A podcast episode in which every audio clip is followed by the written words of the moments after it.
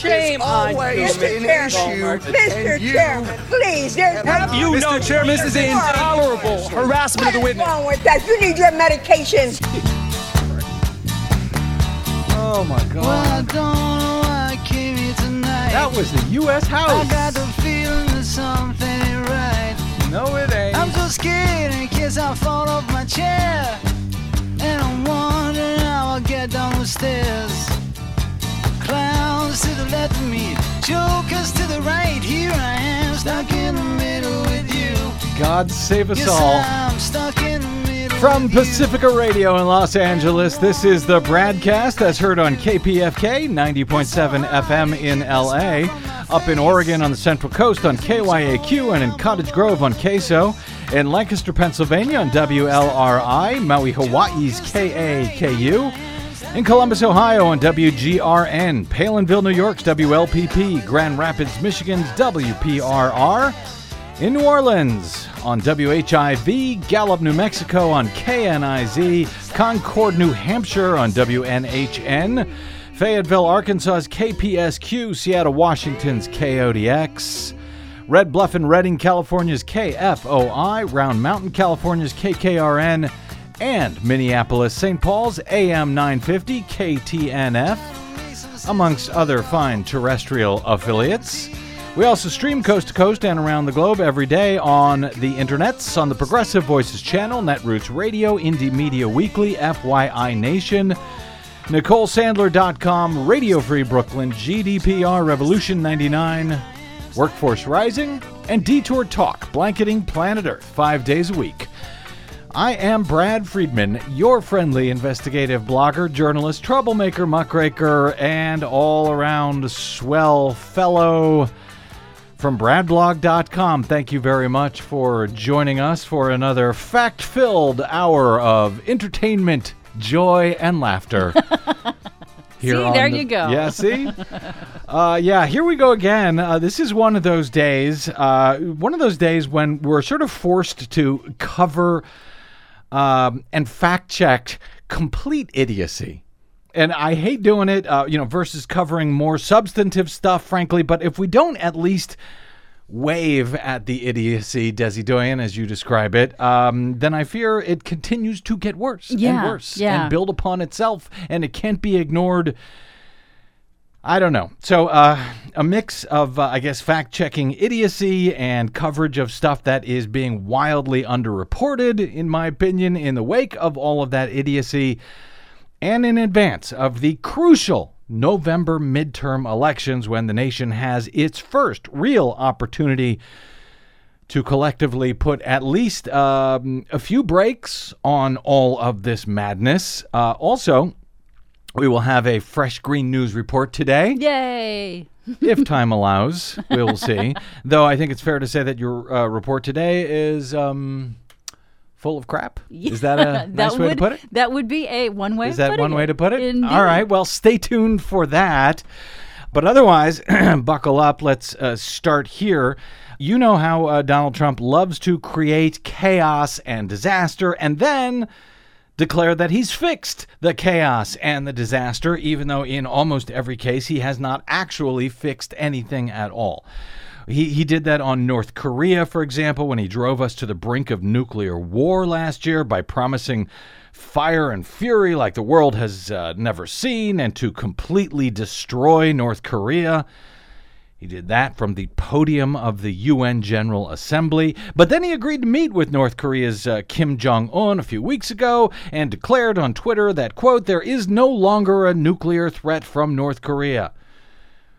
He also tweeted falsely, uh, quote, before taking office, people were assuming that we were going to war with North Korea. President Obama said that North Korea was our biggest and most dangerous problem. No longer. Sleep well tonight, he said after returning home from his summit with uh, Kim in Singapore. Well, as reality has it, it turns out the North is actually reportedly increasing both their uh, ballistic missiles and their nuclear weapon production since Trump's meeting with Kim. But let's just keep that between ourselves.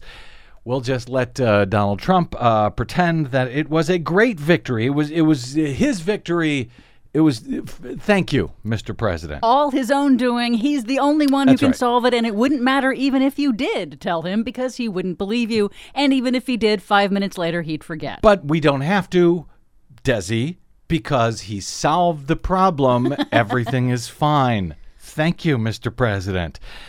He also did the same thing, of course, when it came to his new zero tolerance border policy that separated thousands of children from their parents.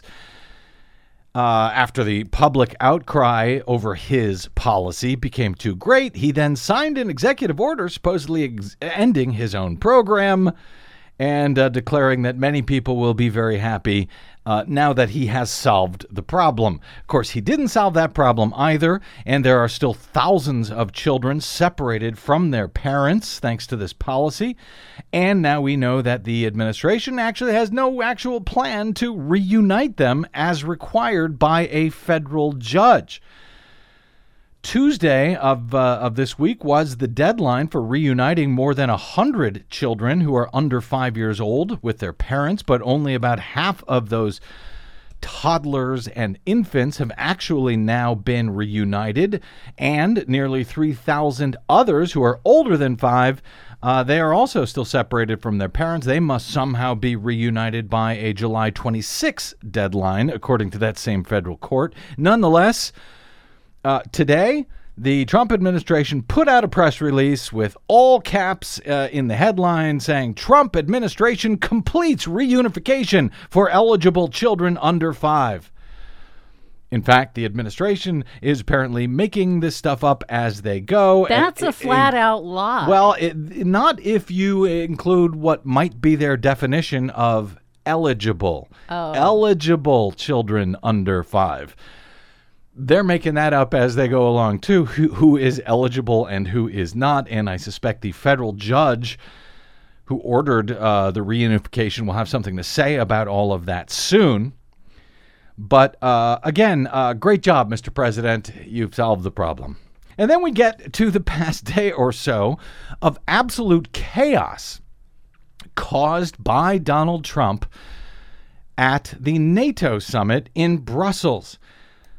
According to AP tonight, in a chaotic 28 hours at NATO, President Donald Trump disparaged longtime allies, cast doubt on his commitment to the Mutual Defense Organization, and sent the 29 member pact into frenzied emergency session. Then, in a head snapping pivot at the end, says AP on Thursday, he declared the alliance a quote, fine tuned machine that had caved to his demands to speed up increases in military spending. Fine tuned machine, he said. Now, where have I heard that before? I turn on the TV, open the newspapers, and I see stories of chaos. Chaos. Yet it is the exact opposite. This administration is running like a fine tuned machine. So that was uh, back in February of 2017, just days, you I'm sure you remember it, just days after all hell had broken loose when Trump took office, started unleashing a, you know, a, a Muslim travel ban and all other sorts of uh, nightmares. And that was, of course, that fine tuned machine of his administration. That was before dozens and dozens of his own appointments had to be fired due to chaos and corruption and indictments and everything else. But I digress. He once again returned to the fine tuned machine metaphor today after uh, a, a, a full day of absolute chaos at the NATO summit. Completely generated by him. Yep. AP reports Trump claimed NATO member nations had agreed to significantly boost their defense budgets and reaffirmed after days of griping that the U.S. was being taken advantage of by its allies that the U.S. remains faithful to the accord, to the NATO agreement. The United States' commitment to NATO remains very strong, Trump told reporters at a surprise news conference following an emergency session of NATO members held to address Donald Trump's threats. There was no immediate specifics on what Trump said he had achieved, and in fact, uh, French President Emmanuel Macron quickly disputed Trump's claim that NATO allies had agreed to boost defense spending beyond their existing goal of 2% of each country's gross domestic product by 2024. Oh, President Macron.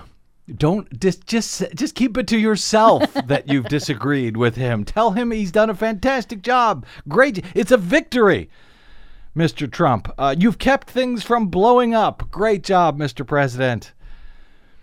In fact, uh, as uh, Macron pointed out, an agreement to uh, boost uh, spending uh, to the 2% of GDP in each country. that was an agreement that had been worked out and struck under President Obama's urging back in 2014 and 2015. But I guess I'm safe in saying that because I suspect Donald Trump doesn't listen to this program. Trump had spent his time in Brussels, says AP, berating members of the military alliance for failing to spend enough of their money on defense, accusing Europe of freeloading off the U.S., and raising doubts about whether he would come to members' defense if they were attacked. That, of course, is the actual purpose of NATO, formed in the wake of World War II. That's the key element of this. Uh, of this pact uh, to collectively come to the defense of member nations if they are an attack. An attack on one is an attack on all. And uh, that premise, uh, in the more than 50 years now of NATO, that, that has only been invoked one time. And it was invoked for the United States after 9 11. This is the organization that Trump is pretending is somehow freeloading off of the U.S. Those nations who came to our defense after we were attacked in uh, September of uh, 2001. Trump had uh, Trump said he made his anger clear to allies on Wednesday about God knows what. He says, uh, "quote Yesterday, I let them know I was extremely unhappy with what was happening." He added, uh, in response uh, to the fact that uh, European countries agreed to boost their spending even further, he said they have substantially upped their commitment and now we're very happy and have a very, very powerful, very, very strong NATO, he said. Magic. It's done. He Ta-da. fixed it. He fixed, Donald Trump fixed NATO. Thank you, Mr. President. Uh, AP goes on to say that painting a rosy portrait before he left Brussels, Trump added, quote, I can tell you that NATO now is really a fine tuned machine. People are paying money that they have never paid before. They're happy to do it, and the U.S. is being treated much more fairly. Okay, I hate to spend any time, frankly, on any of this nonsense because it is nonsense. But since this nation uh, frankly, needs a team of fact checkers now to counter so much of the nonsense being repeated by so many news outlets and so many, yes, fake news sharers on the internet. I guess we need to just make this clear. Trump originally said that NATO is ripping the U.S. off. He, he was saying that throughout the campaign, that they owe the U.S. billions of dollars, none of which is true which he almost certainly knows by now, now that he's become president. But during the campaign, you know, he said, "Oh, they're ripping us off. They're they're taking our money. They owe us all this money." Now, that's just not true. It, it, now, something similar could sort of maybe be said uh, regarding the UN, although it's been the U.S. that has often been delinquent in what we spend, uh, what we're supposed to spend on, the UN. on our UN, dues toward right? the UN. Uh, but none of this is true of NATO, where all the member organizations are fully paid up on the very small amount of money that they collectively spend for things like the headquarters building in Brussels, uh, for the administration of NATO itself, some uh, collective defense initiatives. So none of this, so where it could be said about the UN, you can't say it about NATO, where the only numbers that we're talking about here, whether Trump's teeny tiny ego is large enough to admit it or not, we're talking about the defense spending that NATO members spend on their own armed forces. This is not money that's paid to NATO. This is not money that is paid to the U.S. or owed to the U.S. in any way, shape, or form. They've all all the countries. What is it? Uh, Twenty five or twenty seven or I'm I don't sorry, know what yeah, it is now. something around that. Uh, all the countries in NATO now they've generally committed to pay this two percent of their own whatever uh, two percent of their own GDP is. Again, established back in 2014 with a deadline of 2024. Right. A phase in, a gradual phase in because national budgets aren't things you can just, you know, bandy about and just say, "Oh, we're going to spend another two billion. So they already committed to that, and they still commit to that today. So that's the great victory that Trump declared uh, today before moving on. He actually, at one point, uh, said they need to uh, change that to 4%. We don't even pay 4% of our GDP on. Uh, on that, but um, on on On defense. military, yeah. But uh, he he that's uh, whatever whatever it takes. That's the great victory that he declared today before moving on from NATO to uh, go ahead and I'm sure wreak havoc in the hours ahead in the UK. Uh, and uh, and in his meeting next week in uh, Helsinki with Vladimir Putin. But yes, Mr. President, tremendous victory. We all owe you great thanks and our eternal fealty. Meanwhile, back here at home, the Republican Party has uh, picked up on Trump's madness, or vice versa. I don't know. Uh, they are now pretending, in the uh, U.S. House in particular, that the Robert Mueller special counsel investigation is little more than uh, po- the poisonous fruit born of a poisonous tree planted by some guy named Peter Strzok at the FBI, who for decades, in reality, has been a top FBI counterintelligence official and uh, who worked uh, over the past year both on the Hillary Clinton email investigation with the FBI and the Trump Russia investigation only to have been later discovered uh, to have been having an affair with another FBI agent. Uh, after Mueller discovered uh, text messages between the two, which the GOP has used to suggest that the FBI had some great conspiracy to prevent Trump from becoming president. A conspiracy so great, by the way, that apparently they never invoked it because Trump became president, and in no small part, due to the FBI undermining the Hillary Clinton campaign, not the Donald Trump campaign in advance of the election. And also, not telling anybody they were also simultaneously investigating the Donald Trump campaign. Right. All they had to do was uh, talk about the fact that he was being investigated, uh, you know, due to Russian interference of some sort in the election.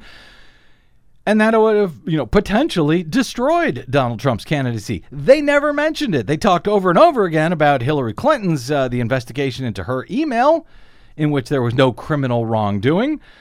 But when it came to Trump, they didn't mention a word. So that is the great conspiracy that Republicans uh, now pretend they actually believe in.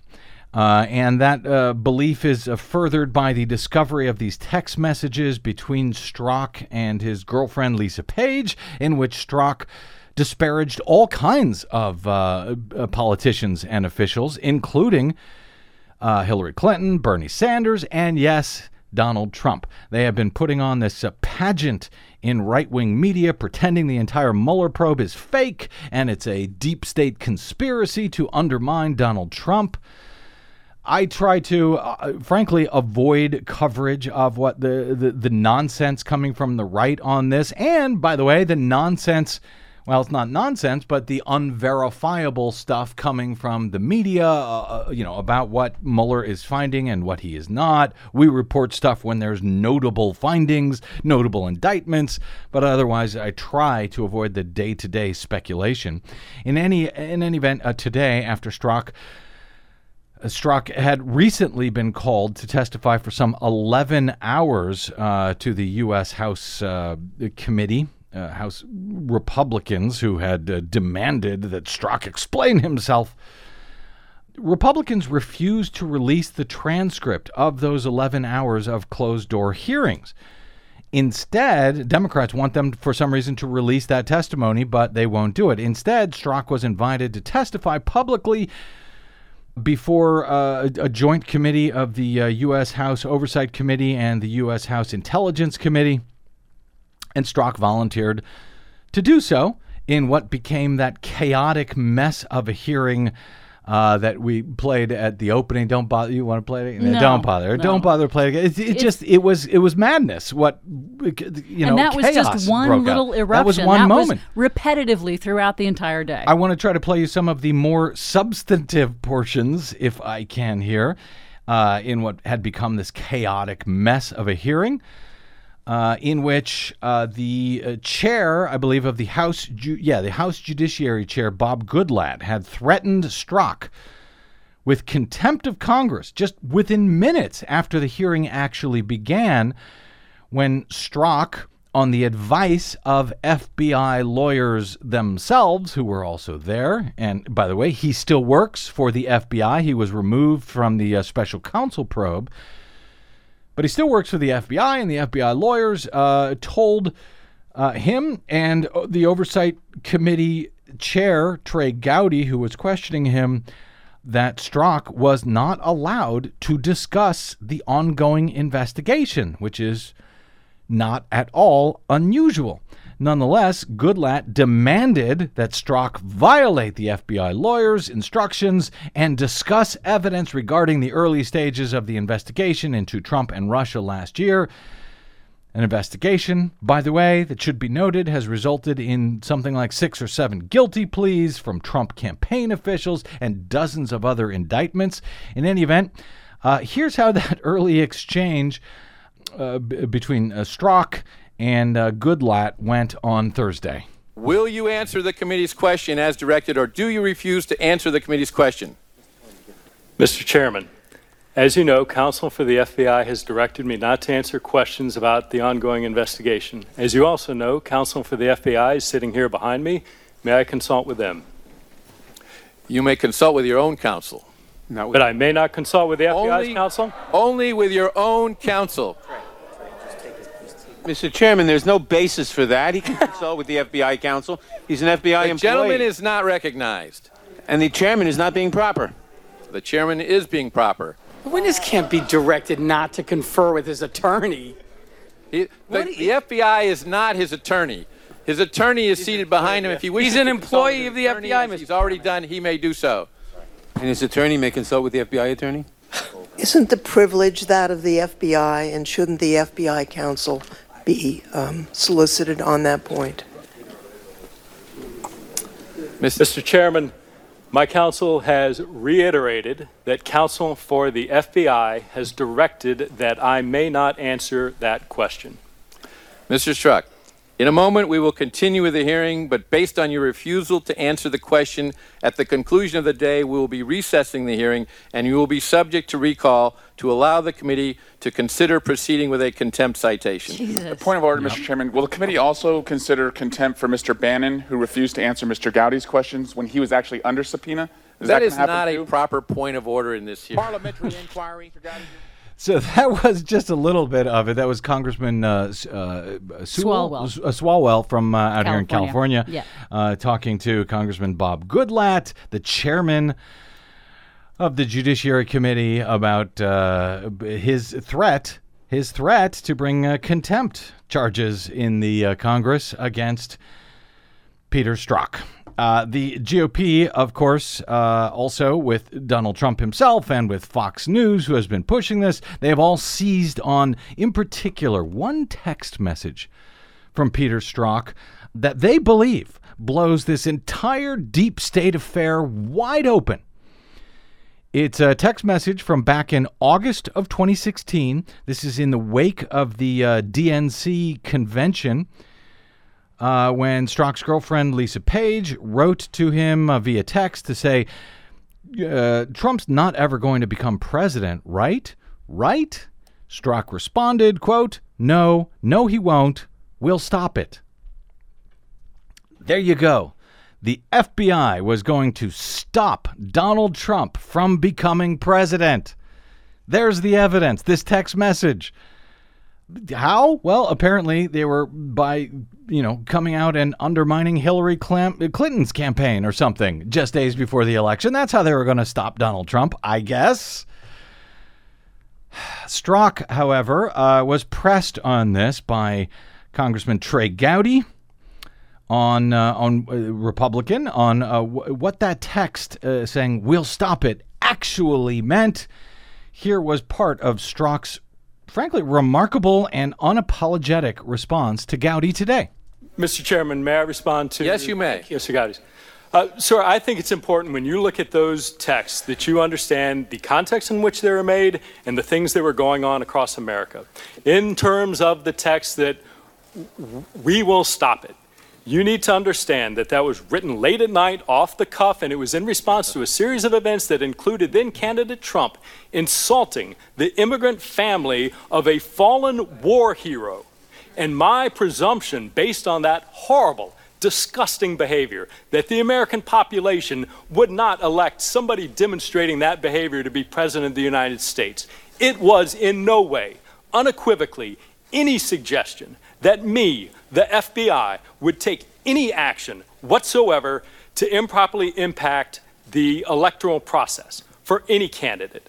So I, I- take great offense and I take great disagreement to your assertion of what that was or wasn't.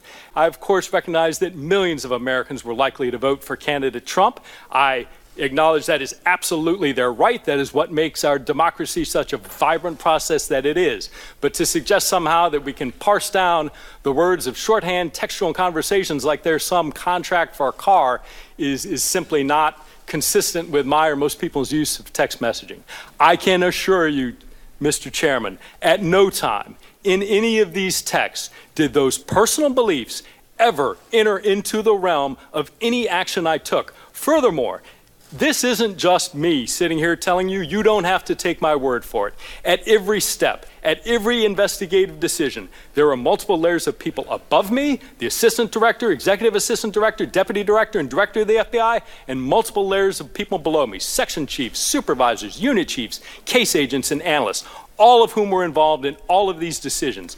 They would not tolerate any improper behavior in me any more than I would tolerate it in them. That is who we are as the FBI. And the suggestion that I, in some dark chamber somewhere in the FBI, would somehow cast aside all of these procedures, all of these safeguards, and somehow be able to do this is astounding to me. It simply couldn't happen. And the proposition that that is going on, that it might occur anywhere in the FBI, deeply corrodes what the FBI is in American society, the effectiveness of their mission, and it is deeply destructive.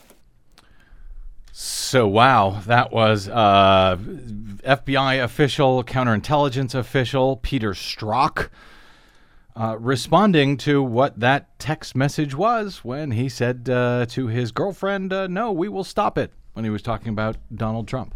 As far as his personal beliefs playing any role, I think he dispatched uh, uh, that concern uh, pretty well there.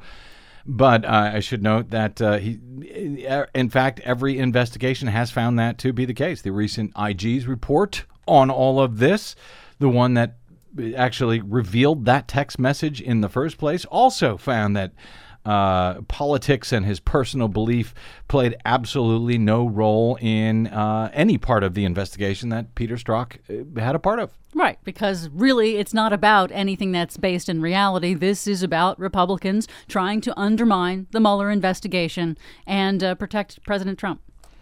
And uh, again, I hate to even waste our time on it, but uh, you know, I guess it needs to be responded to, and uh, he did such a thorough job of responding to it there and explaining it. And yes, that text did come not long after that Gold Star family, uh, you know, had had come out. Uh, Yeah, the family of Khizr Khan, the father Right. Khizr Khan, had come out and held up the Constitution. Remember, and he said, "Mr. Tre- Mr. Trump, have you read this Constitution?" And then Donald Trump attacked him. Yeah.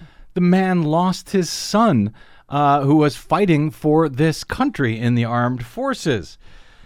Uh, by the way, uh, as uh, yeah, I know we got to get to a break here, but um, uh, Strzok, in his opening uh, statement, pointed out what I had mentioned earlier that if they wanted to undermine Donald Trump's candidacy during the campaign, Strzok and the FBI itself almost certainly could have. Here's his uh, some of his remarks from his opening statement on this.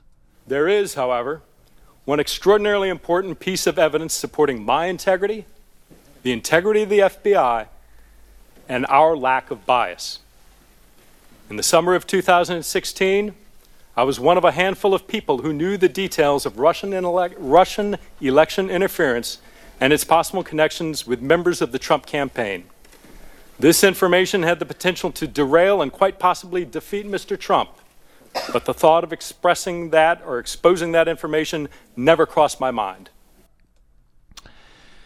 So that's where we are.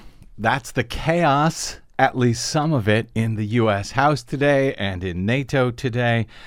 Uh, let's take a quick break here and uh, come back with some some reality of what's actually going on in this country beyond the self-created chaos and havoc and smoke and mirrors and other madness that Trump and his party are uh, trying to, uh, frankly, to are, are are creating. Not trying, they are successfully creating in order to keep folks like me from reporting on stuff that they actually would prefer you don't hear about, uh, as we are just months away from the November election. Some of that, finally, is next on the broadcast. I'm Brad Friedman. Don't go away.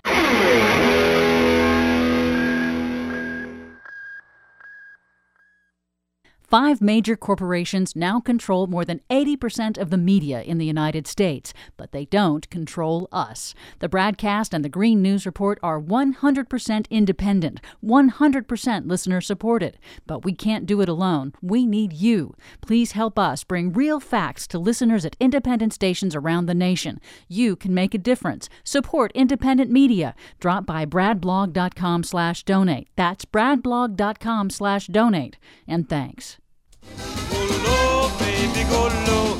I go low, baby, go low. It's time, baby, to show how low can you go. Everybody! Low, baby, Welcome back to the Bradcast. Brad Friedman from BradBlog.com. Uh, yeah, well, keep going. Who was it? Uh, I don't even remember now. Somebody on was it yesterday's show or day before talked about hitting rock bottom. We've now hit rock bottom, and I said no. I'm afraid we're nowhere We're close. still- yeah. yeah.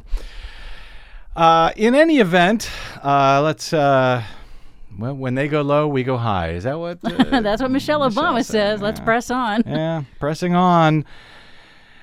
Uh, the Seth Hanlon uh, notes today on Twitter uh, that the uh, there are new U.S. Bureau of Labor Statistics data out today on real wages, and this is just one of those things that I'm quite sure the Trump administration doesn't really want you to think about. Republicans really don't want you to think about uh, before the November elections.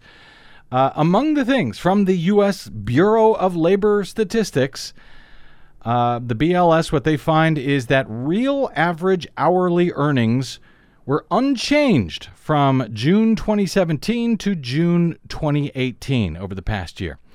In fact, real average hourly earnings actually decreased by 0.2% for production and non supervisory workers. That would be, you know, the non managers, the actual workers. 80% of workers uh, qualify as production slash non supervisory workers. So their earnings actually decreased over the past year. And Seth Hanlon adds a hashtag better off now. That is the uh, slogan that the Republicans revealed yesterday that they're going to be running on in November 2016. Better off now. Do you feel better off now? For those of you who may regard the U.S. Bureau of Labor Statistics, uh, the BLS, as fake news, I know that uh, Trump and the Republicans actually used to consider the numbers from the BLS as fake news, at least during the Obama administration.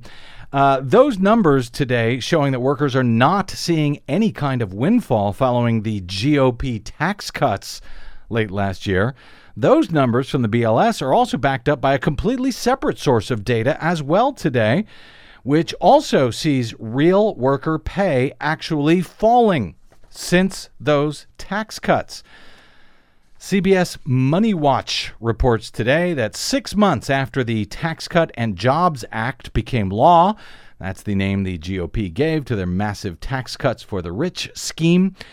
Six months after that passage, there's still little evidence that the average job holder is feeling any benefit. Worker pay in the second quarter dropped nearly 1% below its first quarter level, according to the Pay Scale, uh, pay scale Index, which is another measure of worker pay separate from the BLS, BLS data.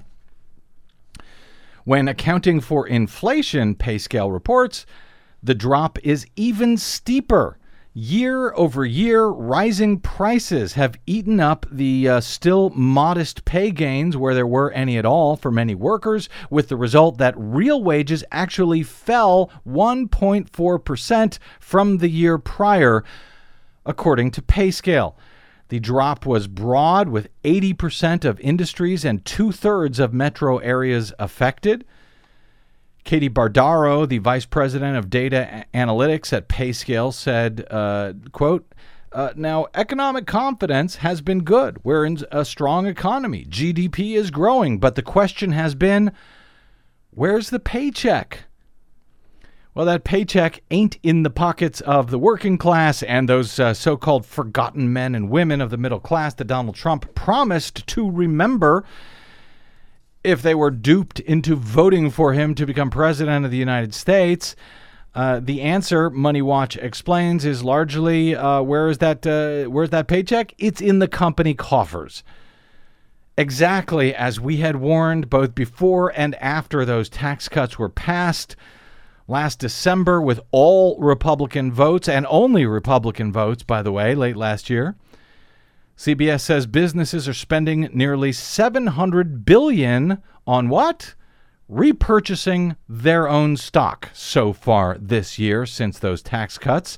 That, according to research from TrimTabs, corporations set a record in uh, the second quarter, announcing $433 billion worth of buybacks, nearly doubling the previous record, which was set in the first quarter of this year immediately after those tax cuts. CBS notes that when a company buys back some of its outstanding shares, the effect is usually to boost the value of the rest of the stock, sometimes making the company appear more valuable on paper than it actually is. So, uh, where the stock market has been variously plummeting in uh, recent weeks thanks to Trump's trade wars of late. It has been uh, rising at times since the tax cut last year based on the paper tiger of companies buying back their own stock and making it appear that their companies are worth much more and doing much better than they actually are. But, you know, don't worry about that. Stock market's great. Everything's great. Nothing to worry about, Des. It's exactly as everybody who was in the progressive media predicted, exactly as progressive economists predicted, exactly as independent economists predicted, and even some conservative economists predicted. CBS notes that because many senior executives are paid in company shares, buybacks temporarily boost their pay, as well as uh, other shareholder uh, portfolios, but usually at the expense of company investment in things like infrastructure and things like workers and their salaries. You know, those investments in company infrastructure and worker pay that Trump and his Republican apparatchiks in Congress pretended was about to happen with the passage of their massive tax cuts last year. Now we have actual data revealing the exact opposite of what they promised. Surprised? The popularity of stock buybacks in the wake of the corporate tax cuts has drawn lawmakers' attention, says CBS. Well, you know what? CBS, CBS Money Watch here, they don't mention it, but that would be only certain lawmakers uh, have uh, brought their attention to it, specifically Democratic lawmakers' attention. CBS reports a group of senators wrote to the SEC late last month asking the agency to review the rules around buybacks, around stock buybacks. But what CBS is incredible, they link to this letter, but they don't even bother to mention that the letter was written by 13 U.S. senators and that all of those senators were Democrats. Seems like they could have just, you know, mentioned that, That's pointed only, that out. Only two or three words. in. I mean, I know they're limited for space on the internet. Yeah, I know. That's right. So I mean, these. Uh, why couldn't they say that Democratic senators? Uh, uh, they didn't. You know why. Uh, why? I think it's because they don't want to appear partisan. They'll get yelled at by the rabid right wingers for pointing out the party affiliation of the senators that are Pointing out the truth, the actual facts, the actual documented facts. The uh, of course, you know, the documented facts are partisan, I guess. they are pre-flinching. Those Democratic senators said in their letter that the explosion of stock buybacks has funneled corporate profits to wealthy shareholders and corporate executives instead of workers and long term investments that spur sustained economic growth. Again, not one Republican signed on to that letter. The money that has trickled down to workers this year has not been permanent, according to PayScale. One of the things we saw is firms are leaning more toward giving bonuses rather than straight pay increases. According to uh, Bardaro at uh, PayScale, she said it's flashy, it makes you feel good, it also makes uh, headlines that Trump and his Republicans love to cite, by the way. But it, she says, it doesn't stick around and compound year uh, over year the way increased employee pay would. Some economists have cautioned against judging the tax cuts too quickly, says CBS uh, one way or another, saying that it could take up to four years before their full effects are felt. But for the executives in the top sliver of earners, the windfall has already been record setting, they say. For the forgotten men and women of the working class, not so much. In fact, they are losing money because their pay is not keeping up with inflation, whether those forgotten men and women in the working class realize it or not. Uh, all right, Uh, I've got some. You know what? Let me hold this uh, for our next show, uh, or or one of them, depending on what chaos comes about hereafter. Uh, but let me uh, do some uh, listener response here to our coverage of uh, Trump's SCOTUS nomination, Supreme Court nomination of uh, Judge Brett Kavanaugh before we go to the Green News Report. Um, uh, coverage of our, I'm sorry, response to our coverage of that and of the Senate Democratic leadership's tepid response to the idea of blocking Kavanaugh's nomination come hell or high water, since both hell and high water seem to now be here. Uh, and about the idea that I've been pushing about preventing a vote on uh, on his uh, confirmation at all by Democrats just walking out and preventing a constitutional quorum as per Article One, Section Five of the Constitution. Yeah, shutting it down. Uh, Lori Kay writes in via email to bradcast at bradblog.com. She says, Thank you for giving voice to what I and I can only imagine so many other Democrats are thinking about the lukewarm, tepid response of Democratic senators right now. What do they have to lose? Which is exactly my point. Yes, well, one, one of the things they have to lose could be the November elections. Uh, but at this rate, um, you know, I, as I have I have argued, we'll see if others agree. Uh, you know, things have gotten so bad and are so insane. Desperate times uh, call for desperate measures, and walking out and shutting down the Senate entirely, I think, is something that the American people would rally behind. But uh, you know, just my opinion. Devlin C. Um, also writes in uh, via the Brad blog on Facebook to say, Y'all uh, ever get the feeling that the Democratic leadership is way, way, way out of touch with the rest of the country's need for the entire group to demand a full stop? Until special counsel Robert Mueller actually finishes his job. Additionally, it seems they they uh, quote have theirs. He's talking about the Democrats there, and so to hell with everything and everyone else? Or is that just me? He didn't say to hell with, he said something else, but I've cleaned it up for air. Um, I don't know if it's just you or not. Uh, and by the way, I don't. I don't get the sense that Democrats are tepid here because, oh, they have theirs and to hell with everything and everyone else. I continue to believe that they're uh, scared, they're confused, and they have no clue what to do. They need a spine, they need a backbone. Frankly, they need better Democrats. Steve J also writes in via Facebook to say, Brad and Desi, thank you for leading the discussion about the need for the Senate Democrats to walk out of the Senate en masse if that's what it takes to block Trump's nominee from being confirmed. I have been making that same argument in my own little circle of influence. He notes Jeremy Scahill has been making it too. Well, that's good. We like Jeremy. Yeah. Haven't heard him make that argument, but I'm uh, glad that he is doing so. Um, with uh, SCOTUS swinging a racist, sexist, homophobic, xenophobic wrecking ball at the Bill of Rights, Democrats have to stop being concerned about comity in the Senate and start acting like we are in the early stages of a cold civil war. He says, That's my phrase, but feel free to use it if you like. Well, we just did. Uh, because he says that is exactly where we are and what is at stake. If McConnell insists on forcing a vote on Kavanaugh before the election, Democrats should not only walk out of the Senate to deny McConnell a quorum for as long as it takes, they should call the American call on the American people, uh, call them out onto the streets in a national strike if the Democrats can't or won't do everything in their power, including that to protect us from this growing theocratic fascism. What good are they? Steve asks.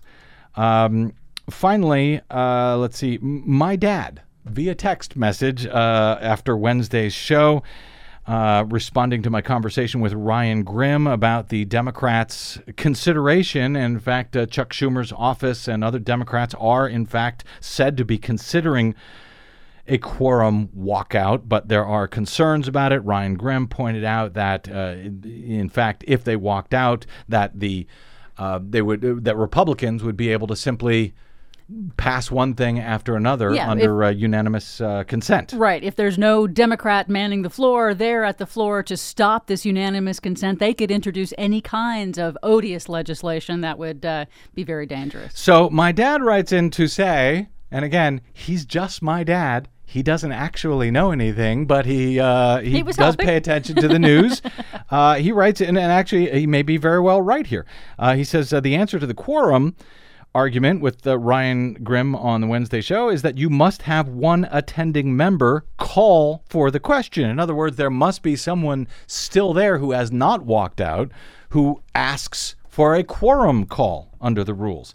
He says if nobody calls for the quorum, then everything can be passed by unanimous consent. He says, thus, you either need at least one Republican to cooperate and make the call for a quorum, or you need one Democrat in attendance to make the call. Uh, but that would mean that an additional Republican could not be in attendance at that time in order for there to be uh, just 50 present, which would not be, in theory, enough to carry on the business of the Senate at all. Uh, Dad notes, however, that then the sergeant at arms can forcibly bring back a member to uh, to make the quorum, which is true. Which is why they not only have to walk out of the Senate, they have to leave town. They just have to get the hell out of town. And uh, again, I think the American people would support them. But, but like my least, dad, yeah. I, I don't know anything. Well, at the very least, it would giving you my create, as Ryan said yesterday, it would create the kind of media spectacle to highlight the Republicans' theft of the Supreme Court. And I think that's what's needed because right now it's uh, Donald Trump sucking up uh, all the attention in the media with his antics overseas, with NATO attacking NATO, Republicans back in the U.S. House, their antics uh, over nonsense regarding Robert Mueller. So, yeah, if that's what it takes, uh, that's what it takes. Otherwise, uh, Kavanaugh is going to become the next justice for the U.S. Supreme Court, and all of us, all of us across this entire planet, uh, as you discuss in your Green News report coming up, Desi Doyen, are going to be paying that price for decades. That price and that Green News report is straight ahead on the broadcast. I'm Brad Friedman. Don't touch that dial.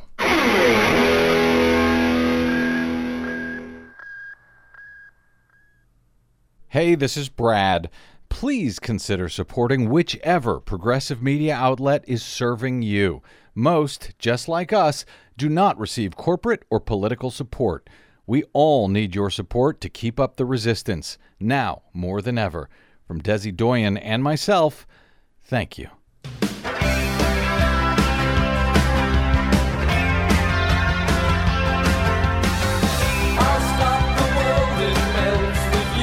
Well, you know what that means. Welcome back to the Bradcast. Brad Friedman from BradBlog.com. That means it's time, like it or not, for our latest Green News Report. The Supreme Court could not only tell the EPA it no longer has to regulate carbon, but actually say the EPA doesn't have authority to regulate carbon. Environmental groups mobilize against Trump's anti regulation nominee to the Supreme Court. New report finds Trump's proposed coal bailout means more pollution and more death. Plus, so electric mobility has to happen, has to happen fast. Shell CEO calls on UK to speed up transition to electric vehicles. All of that electrifying news and more straight ahead. From BradBlog.com, I'm Brad Friedman. And I'm Desi Doyen. Stand by for six minutes of independent green news, politics, analysis, and snarky comment. But now Scott Pruitt will be succeeded by Andrew Wheeler, a former coal and chemical lobbyist who was the vice president of a group called the Washington Coal Club, which is kind of like the Secretary of Health being a member of the Beltway Gonorrhea Society. True, though gonorrhea is less deadly than coal. This is your Green News Report.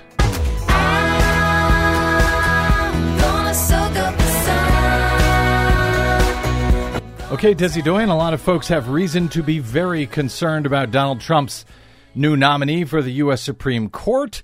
And environmentalists, I would think, top the list given the damage this guy could do to the entire planet. Yes. Major environmental groups say they are now mobilizing a public pressure campaign to oppose the confirmation of Donald Trump's pick of D.C. Court of Appeals Judge Brett Kavanaugh for a lifetime appointment on the U.S. Supreme Court to replace retiring Justice Anthony Kennedy. Citing Kavanaugh's track record of ruling for industry and against federal pollution regulations, the Sierra Club, in a statement, called Kavanaugh, quote, an extreme ideologue who has time and again proven himself hostile to common sense environmental safeguards. Kavanaugh's views put the demands of polluters and big corporations before the rights of people. Retiring Justice Kennedy was occasionally a swing vote for public health and the environment, but with Kavanaugh, the court's right wing majority could achieve long sought overhauls of established public health protections like the Clean Air Act and the Clean Water Act. On a recent broadcast, Slate legal journalist Mark Joseph Stern noted that a number of significant Obama era climate policy and pollution lawsuits are on their way to the court, which could rule to cripple the federal government's ability to curb the greenhouse gases that cause dangerous global warming. There is a very, very strong chance that with Justice Kavanaugh's vote in the near future, the Supreme Court could not only tell the EPA it no longer has to regulate carbon, but actually say the EPA doesn't have authority to regulate carbon. This is what Justice Samuel Alito said in a speech a few years back. And I don't think the conservatives have given up this fight. Now, scientists warn that the window of opportunity is closing to cut emissions and stave off the worst climate consequences that will impact all generations on the planet. So, if he is seated, his impact will be very long lasting. And potentially very deadly. Meanwhile, the Trump administration Department of Energy's proposal to force taxpayers to bail out unprofitable coal and nuclear power plants could actually lead to more deaths from pollution. That's according to a new analysis from nonprofit independent research group Resources for the Future, which estimates that for every four coal jobs that would be protected by the Trump administration's coal plant bailout, one American will die a premature death from increased toxic toxic air pollution.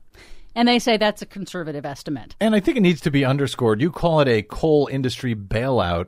It really is a coal industry bailout. Yes, forcing Americans to keep these plants open even though there are more clean and cheaper energy sources available. But some good news in North Carolina, Duke Energy is now harnessing poo power from the state's huge hog industry, capturing methane from massive hog manure waste lagoons to generate electricity with plans to expand. In New York City, National Grid PLC has opened a pilot plant to burn methane from human wastewater and sewage treatment plants to generate electricity. What does it say when the only good news stories we can come up with have to do with pig poo and human poo. Well, there you go. That's where we are. Finally, the CEO of oil giant Royal Dutch Shell, Ben Van Beurden, has asked the UK government to move up its 2040 target date to ban gasoline powered cars and to accelerate its transition to electric vehicles. He says doing so more quickly would change consumer attitudes and, quote, make it easier for Shell to make investment decisions going forward. Last October, Shell purchased a UK electric vehicle charging company, and earlier this month, BP bought the UK's biggest EV charging network. So, to correct my earlier statement, for good news, we not only have to turn to pig poo and human poo, but we also have to laud the CEO of a major oil company. That's where we are. What has this world come to? For much more on all of these stories and the ones we couldn't get to today, please check out our website at greennews.bradblog.com. Find us, follow us, and share us worldwide on the Facebooks and the Twitters at Green News Report. I'm Brad Friedman. And I'm Desi Doyen. And this has been your poo filled Green News Report. Take a load off Fanny. Take a load for free. No. Take a load off Fanny. Don't say anything. Let it go, Desi Doyen. Okay. All right. Thank you very much for a great Green News Report, Desi Doyen. uh, no comment on the music. Uh, we, we have to now. We just got to get out. Uh, my thanks to our producer Desi Doyen, to all of you for spending a portion of your day or night with us. If you missed any portion of today's program, you can download it for free anytime at bradblog.com. You can drop me email if you like. I'm bradcast at bradblog.com on the Facebooks and the Twitters. I am the Brad Blog. And uh, one more piece of listener mail, mail as we uh, get out. This from Barry N. He sends a donation to us via bradblog.com slash donate. Thank you very much for that, Barry. Uh, bradblog.com slash donate is the only way we can continue doing this. So uh, please stop by if you haven't uh, ever or any time recently. We could use your help. Anyway, Barry writes uh, in response to uh, the conversation I had with Ryan Grim of The Intercept during our conversation on Wednesday show, I think, that Democratic leadership believes they are being reasonable in the way that they are responding to Kavanaugh's nomination. Uh, I, I guess I had said uh, their reasonableness is killing us. I must have said that because Barry Barry N said, "Great quote from you, Brad. The snarkiness lives on. It does indeed." Uh, he adds, "Their reasonableness makes it hard to be a Democrat anymore." He adds, "P.S. Thanks for the not one but two shout-outs for my last comment. I don't remember what they were, but I thank you for those." And now we that makes it three. There you go. Well done, Barry N. And thanks again to those who stopped by bradblog.com slash donate. That is it. Until we meet again, I'm Brad Friedman. Good luck, world. Take a load off